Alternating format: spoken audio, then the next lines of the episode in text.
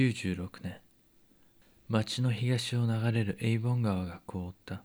ロンドンからの便り息子の手紙にもテムズ川が凍ったのだとあった。そしてしばらくはまだ帰れそうにない。いつも通りの内容だった。2月に11歳になったばかりの孫ハムネットの具合が良くない。もともと双子のジュディスと違い病弱だった。この冬の寒さが彼の体を蝕んでゆく。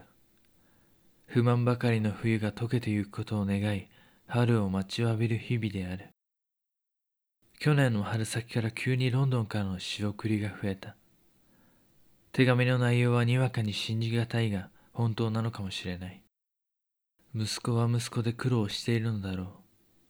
ただウィリアムが出て行ってから数年孫の面倒と商売の切り盛りですっかり疲れ果ててしまった。ジョン・シェイクスジョン・シェイクスピアジョン・シェイクスピアは息子への返信をしたためる。息子には煩わしい不安などなく仕事に打ち込んでもらいたい。そう思ってはいるが彼の限界も近かった。この年は厳しい寒さが続いた。第6代ダービー博ウィリアム・スタンリーの挙式披露宴の後2月中は日が照る日などほとんどなかった。テムズ川がすっかり凍ることなどいつぶりかは知らない。めったにないことだ。別世界を見ている感覚になる。それを感じる人も多かったのだろうか。半ば陸地と化した凍った川の上にマーケットが開かれある種の祭りのようなそんな催しもなされた。ただそうであってもこの寒さである。例年ほど人の往来は少なくそれもあってか疫病の流行も下火となっていた。春になれば土から這い出した虫のように人々はまた活気を取り戻すことだろう。食料雑貨商を営むジョン・ヘミングスは朝早く教会に寄った。屋内の空気は外よりも一段暖かかったがそれでもじっとしていたら凍えてしまいそうだった。祈りを捧げそろそろ来る頃だと入り口を振り返った。時間通り最近近所に引っ越してきた男ウィリアムが立っていた。ギルドの仕事とともにヘミングスが裏方業務を兼任している劇団宮内大臣一座の裏方仲間ウィリアム・シェイクスピアである。雑記作家として芝居を書く彼はしばしば同郷の印刷屋に通うついでにヘミングスやコンデルの家に泊まっていた。結果そういった都合と生活のしやすさからヘミングスの勧めでシアター近くロンドン郊外のショーディッチの方から街中に引っ越してきていたのだ。今日は親父さんシアターのジェームス・バーベッジのことだがその頼みで用を足しに行く予定であった。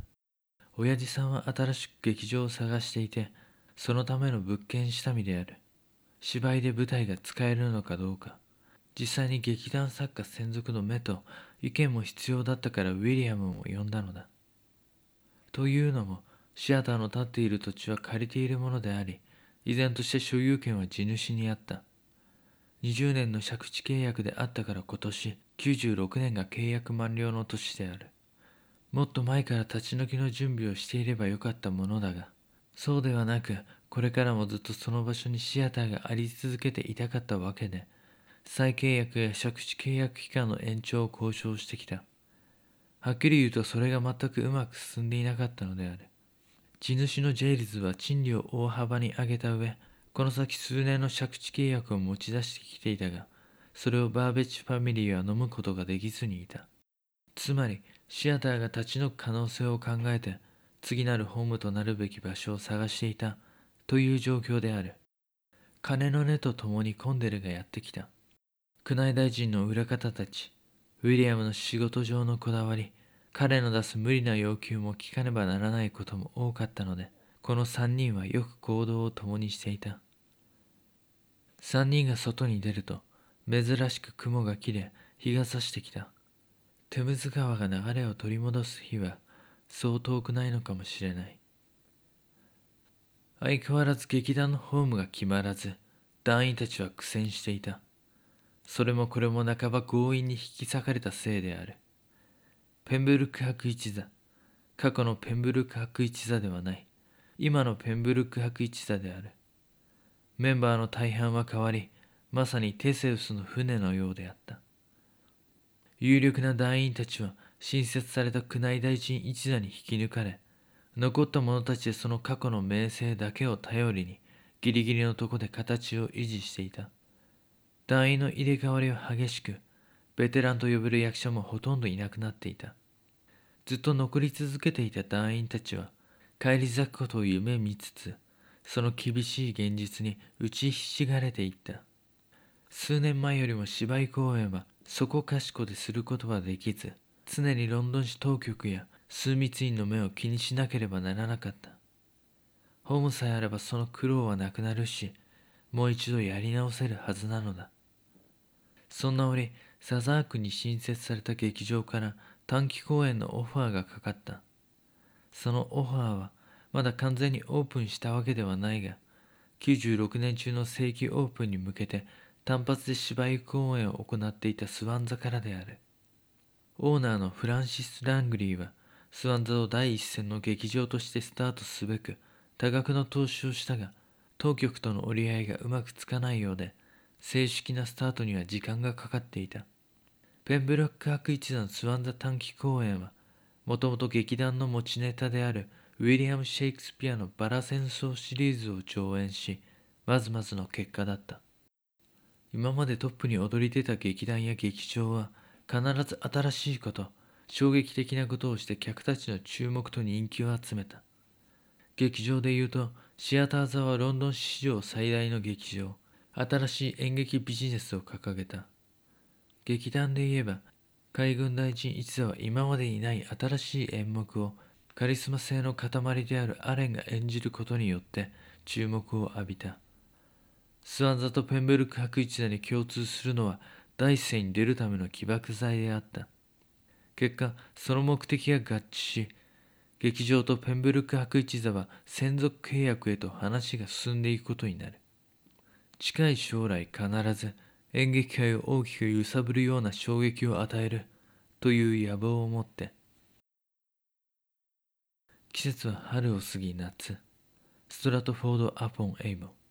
昼間の暑さが嘘のようにひんやりと静かな夜だった。春先から体調が良くなり元気を取り戻していた孫のハムネットが昨晩から急に熱を出した。一昼夜寝込み私とアンと妻と代わり番でつきっきり看病していた。ハムネットは夕方に一度発作を起こしてから落ち着いていたと思ったのだが夜中になって水が飲みたいというのに飲むこともできず胸を大きく膨らませて苦しみに耐えていた。年の割に小さな体。病弱だったがため外で遊ぶことは少なかった。ウィリアムに似て勉強が好きで言葉を覚えて大陸を旅することを夢見ていた。うなされつつも何かつぶやいている。何を言ったか聞き返してもわからない。ずっと繰り返していた。熱は引かない。全身の汗を拭ってあげた後ハムネットは大きく息を吸い込んだ。一瞬止まりそしてスーッとゆっくり熱を吐きそれから動かなくなった。ウィリアム・シェイクスピアの息子ハムネット・シェイクスピア去年11歳。父親と離れて暮らす時間の方が長かったことだろう。あまりに短い一生であった。